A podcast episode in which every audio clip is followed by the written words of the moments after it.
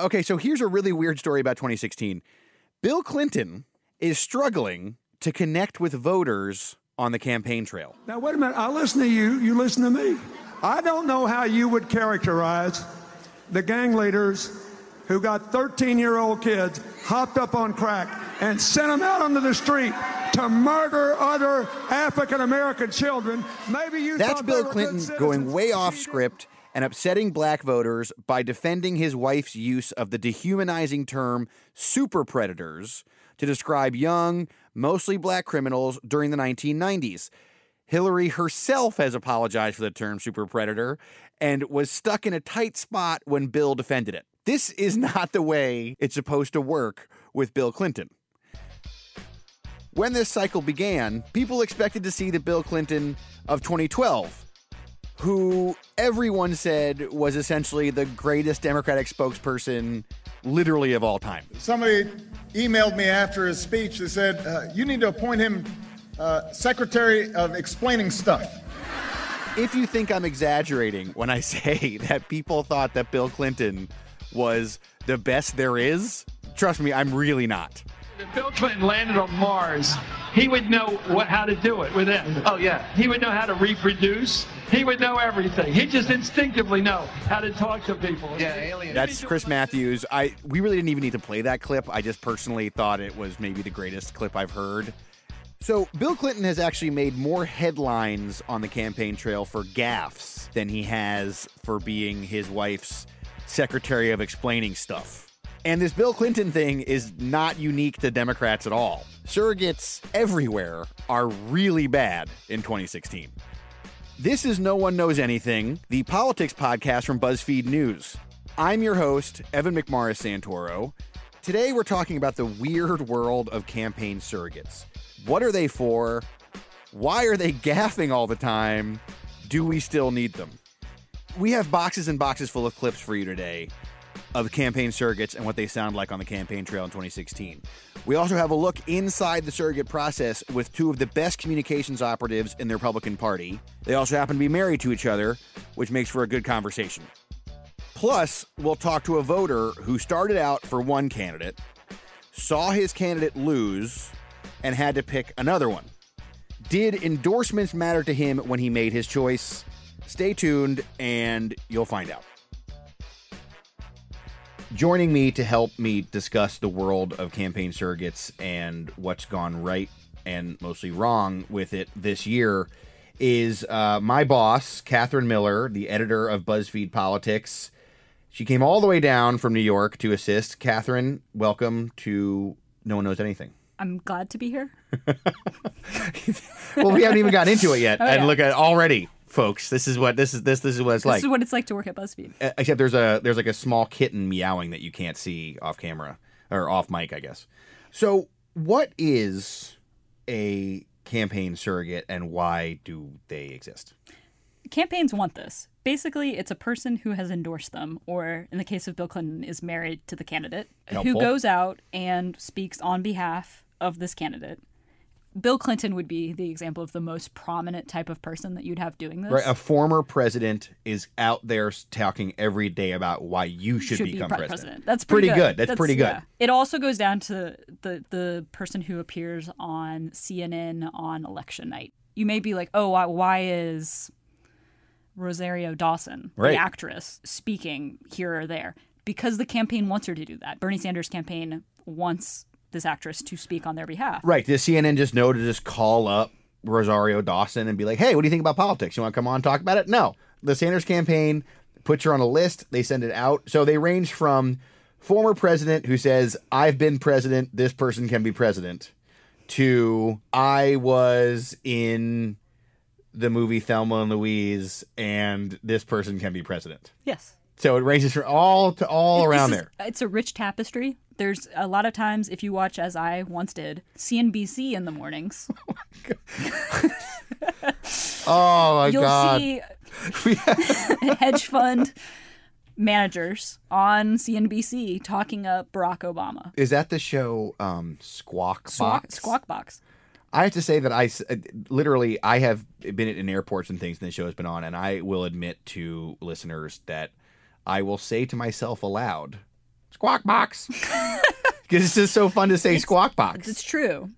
So, sort of the most sought after one of these people, or most common, which is ranging from former president to actor, is the person who just finished running for president and has now stopped their campaign and is now part of your campaign. Failed candidate Failed candidate. who's going to try to transfer their support to the other person. And it makes sense, right? They've been in the heat of the campaign.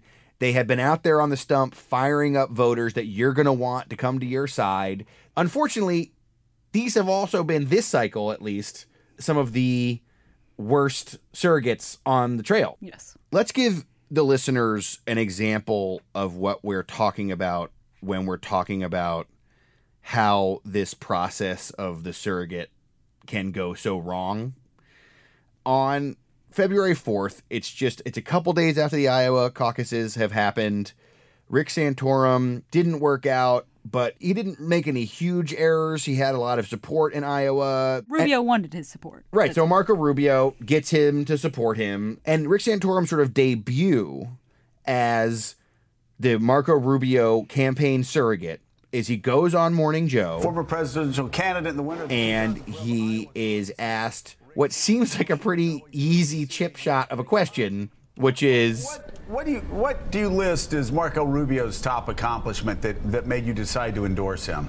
what has Marco Rubio done in the Senate It's a very easy one. that should make us want to vote for him? Why Marco Rubio? Why That's Marco basically Rubio? That's yeah. basically it. You know, I, here's what I would say about that. I, my my feeling on Marco is someone who has tremendous potential, tremendous gifts.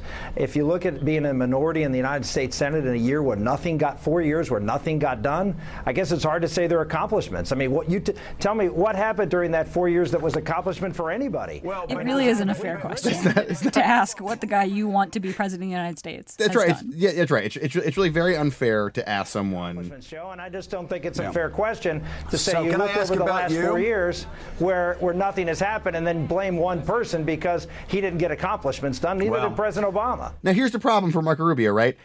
This was supposed to be a pretty softball moment. He gets an endorsement, boosts his campaign up. Instead, what, we've been like two or three days on this? on this. And it's not like that many people would normally pay attention to such an interview, except with this, when you screw up like this, then it takes on this whole life of its own. And that's basically what's happened with literally everyone this cycle. Yeah. So this is sort of the lead in to what i this is the best example of sort of what, ev- what every candidate is now going to have to deal with following February 4th, basically. So Katherine and I have gone through the copious BuzzFeed uh, Gaff-atron archives. It's a very large archive. We keep it in a bunker in a mountain in Nevada. We found our favorite candidate surrogate moments where surrogates have come out and their and their job was simply to say something inoffensive about their candidate and push the candidate's message forward and instead they become the news for days and days. One of my favorite moments from the campaign trail, it's the real time with Bill Maher show on HBO. It's not a huge audience. It's definitely not a moment people tune in to see their politics. it airs on, Friday night, Friday night. at like 10 o'clock. you have to pay for it. That's right. So Gloria Steinem, the famous feminist writer, goes on to the Bill Maher show and then is asked about Bernie Sanders and young women that support Bernie Sanders. And this is what she did. And when you're young, you're thinking, you know, where are the boys? The boys are with Bernie, or you know, uh, Ooh. now, if I said that, no, no, no. yeah, you they're for say- Bernie because that's where the boys No, are. no, you'd, but, you'd, you'd but it's swap not. me. Come no, on. No, I wouldn't. I wouldn't. See what I love about this? I love I love this I love this sound of Bill Maher like distancing himself Already. Yeah, it's like it's it's it's it's it's a crazy idea on several levels, and it created again huge fallout. All of a sudden, the Clinton campaign are reeling and trying to deal with this quote, Because the next day, Madeleine Albright, and so Madeleine Albright, former Secretary of State, uh, very talented politician in her own right. This is sort of in the fallout of this Gloria Steinem thing. It's just started to cook up on the internet. And Madeleine Albright does an event with Hillary Clinton on February 6th in New Hampshire. Hillary Clinton will always be there for you. And just remember, there's a special place in hell for women who don't help each other. that cheering, that cheering did not uh, foretell the response no, from that yeah, quote. that was not. that. mm. Right. Mal- Madeleine Albright says this particular thing all the time. This is like one of I think she This it's is- like this is one of her famous- on it's like quilted on on like pillows and such. painted on your kitchen wall. It gets tacked it, immediately by supporters of Bernie Sanders. It gets tacked on to the Gloria Steinem quote, and all of a sudden we have the narrative uh, that's backed up by you know polling and such as well that Hillary Clinton has a huge problem with young women. And I went out to a uh, a Bernie rally the next day in uh, in I think believe Portsmouth, New Hampshire. It was you know far away from you know the New York or Washington media world, and every woman in that room could quote both of those quotes word for word to me. I mean, it really impacted things really badly. So it was just like a you know just a pretty bad fail. Yeah. But it's not just Hillary Clinton. who oh, has Oh, no, no, had- no. Yeah. Who has had celebrities and would be famous people fail for her. This this is my personal favorite. There is a developing situation in the Democratic Party about whether all the people who love Bernie Sanders will actually come out and support Hillary Clinton in November. Last month, Susan Sarandon went on All In with Chris Hayes, basically to talk about Bernie Sanders overall, and in the course of that interview said a number of things, including this. But I think a lot of people are sorry. I just can't bring myself to, to do that. How about you personally? I don't know. I'm going to see what happens. Really? Really. First, she's like, wait, really? Do you really want to say this? is my favorite thing when reporters do this. Well, you know, some people feel Donald Trump will bring the revolution immediately. If he gets in, then things will really, you know. Oh, you're saying the, the, the, the Leninist model of Yeah. heighten the country. The Sanders campaign absolutely does not want to suggest they are making life easier for Donald Trump. And when you have a prominent surrogate saying, if we can't have Bernie making things better, maybe Trump making things much worse much more quickly.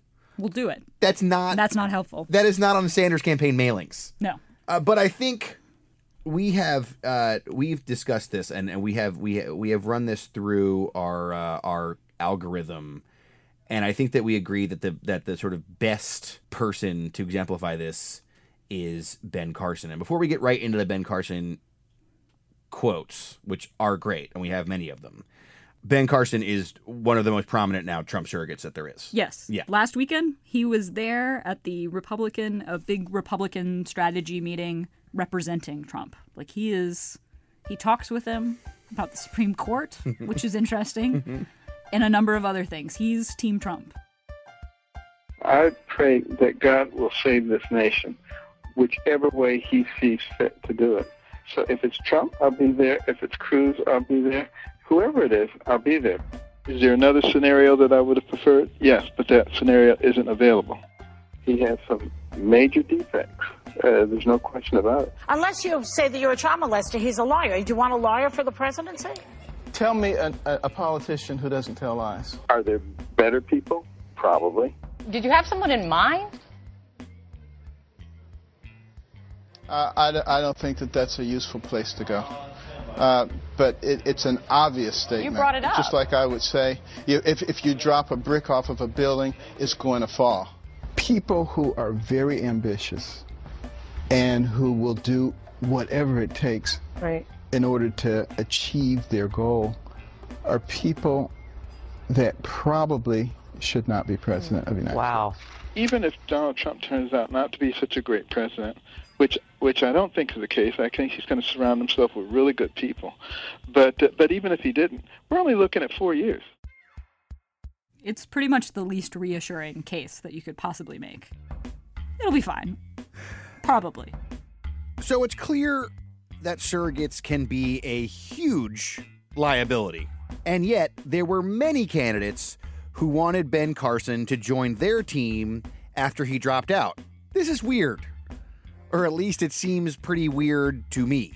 Two of the sharpest operatives in Republican politics, Alex and Caitlin Conant, joined me in Washington recently to talk about the surrogate process. They know a lot of what they're talking about. Alex Conant was communications director for Marco Rubio's 2016 campaign, I'm Alex Conant, and I've worked for Marco Rubio for almost five years. and Caitlin was the campaign's surrogate wrangler. Dealing with surrogates day in and day out was her actual job. I'm Caitlin Conant. I was there for three months.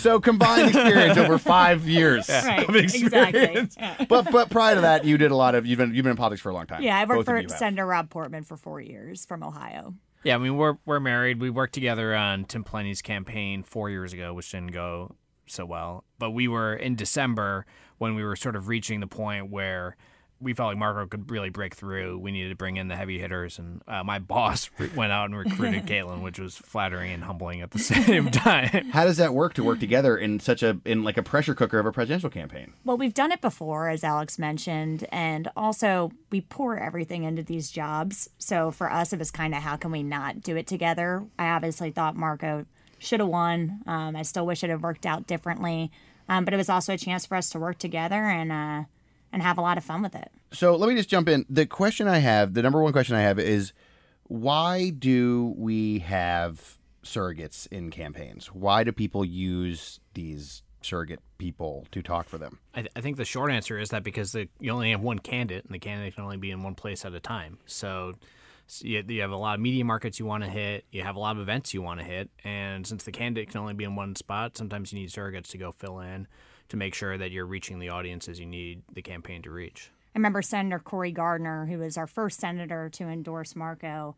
um, Colorado, right? Yeah. mhm. And one week I saw him, and he had just, I think, come from California for a fundraising event for us, and then flew to Florida to campaign for us, and then was at a debate with me in Greenville. And he's Basically not was- the guy running for president. He's a guy helping the other guy run for president. Because that's like what, Exactly. what a candidate schedule would be like. Exactly. It was very intense, and they were we were really really blessed to have some great guys on board with us. So process wise, the sort of idea when you have candidates who so on Monday they're running against you and on Friday they're standing next to your candidate endorsing your candidate and speaking for your candidate. What is happens in the days in between that Monday and that Friday?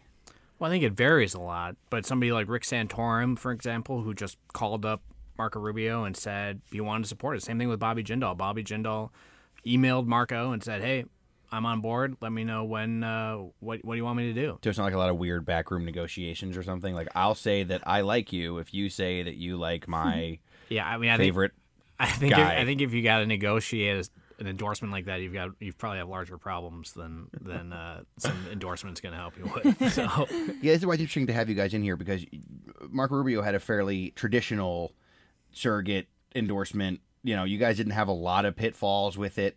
Do you feel like there's there's there's anything different nowadays with how this works? Because one of the things that we talked about is the is the potential that someone will go on a Bill Maher show at ten o'clock on Friday night and it's preserved forever. Does that make things different when it comes to prepping surrogates or dealing with how they what they're going to say and things like that? I think you always have to be prepared and make sure that people know what questions they're going to get asked. Um, make sure that they have everything they need from you because effectively they were our clients. Um, but I also think a lot of it depends on who they're endorsing. And I think in some cases, a lot of these folks have just threw their support behind who they think is going to be the nominee. So, what happens behind the scenes when one of these surrogate moments uh, goes bad? I'm thinking of this infamous Morning Joe interview. Rick Santorum goes on. He just right at the Iowa caucuses. He endorses Marco Rubio, and he sort of flops around. Doesn't really seem to have an answer for it. What's the process like when there's something that happens? Were you just like, where uh, like like Caitlin? Were you just standing in the back of the set, like with your head in your hands, or are you just like? Yeah, I was just watching like- the TV and Just the airplane bottles were opened immediately, or like what happens? It certainly Did you have to wasn't- call Alex and tell him that it had happened? I think we all knew it happened at the same time. Yeah. It certainly wasn't the best moment of the campaign, um, but it was a learning moment for us because we made sure to get on the phone with everybody who endorsed us, with everyone who was doing TV, and say, okay, if you get asked about this, here are Marco's accomplishments. Here's what he's done in the Senate. Um, and then on top of that, um, Santorum was one of our best surrogates. He did a million things for us during the Hawaii primary. He went out to Hawaii for a day. Oh, really? Oh, what a, what a humongous sacrifice! Oh, what a great guy! He went out, he went out to Hawaii for you for a day. Okay, for, all for right. a day. Okay, fine. All right, all right. It's enough time to get a pineapple or whatever. I Yeah. guess. Right.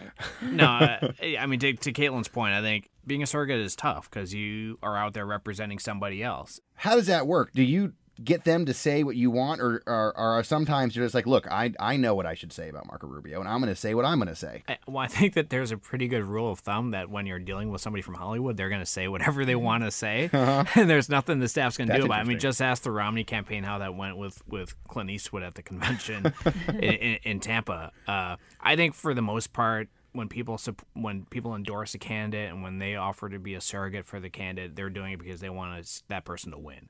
And they know that that means staying on message, talking about why that candidate should be elected, And sometimes um, they're put in positions that we wouldn't wish upon anyone. Um, Senator Toomey, for example, had just endorsed us, and then Marco had the worst debate, basically the only bad um, debate that he had the whole cycle.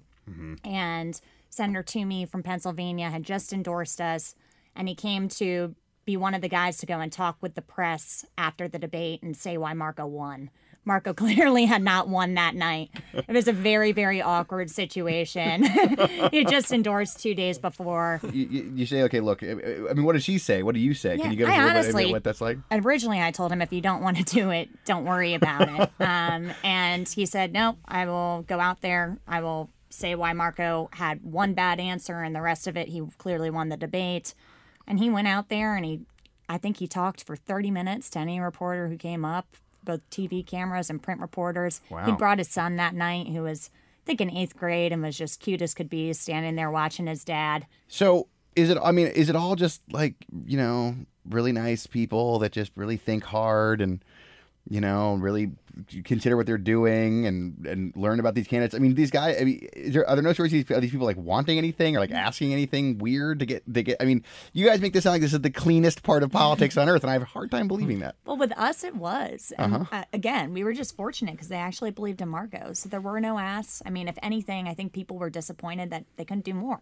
I, at the end of the day, I think if you have to buy somebody's support, they're probably not going to be a very good supporter. See, and here we brought you in here as his husband wife team to give us like the real House of Cards stuff. I figured you guys were up there figuring it out, and look at this. Look what we get out. Everybody's just really nice and works.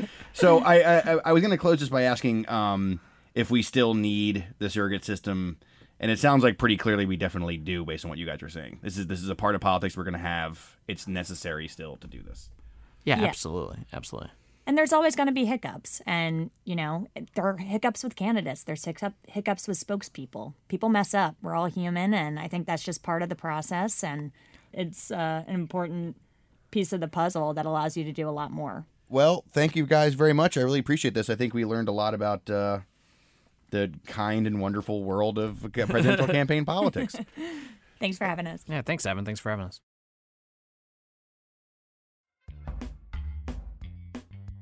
So, Katherine, a good surrogate operation, does it actually result in any votes? You look at somebody like Marco Rubio, a very robust group of people campaigning for him, Yeah. all in South Carolina, all in Nevada, all of these states. Got nothing for it. The governor of South Carolina campaigned all around the state. Yeah. Rubio lost it. And now, all the people who supported Marco Rubio have to pick a new candidate. And it may not matter to them who Marco Rubio actually wants them to pick.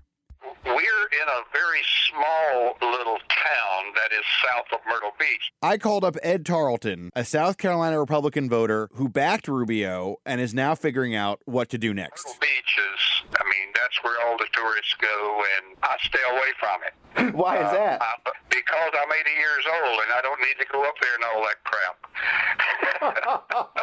What was it like to have been a Marco Rubio voter in South Carolina, then watch him lose and have to figure out what to do next? Well, I did vote for Rubio in the primary, keeping in mind that we had uh, something like 17 people running at the time.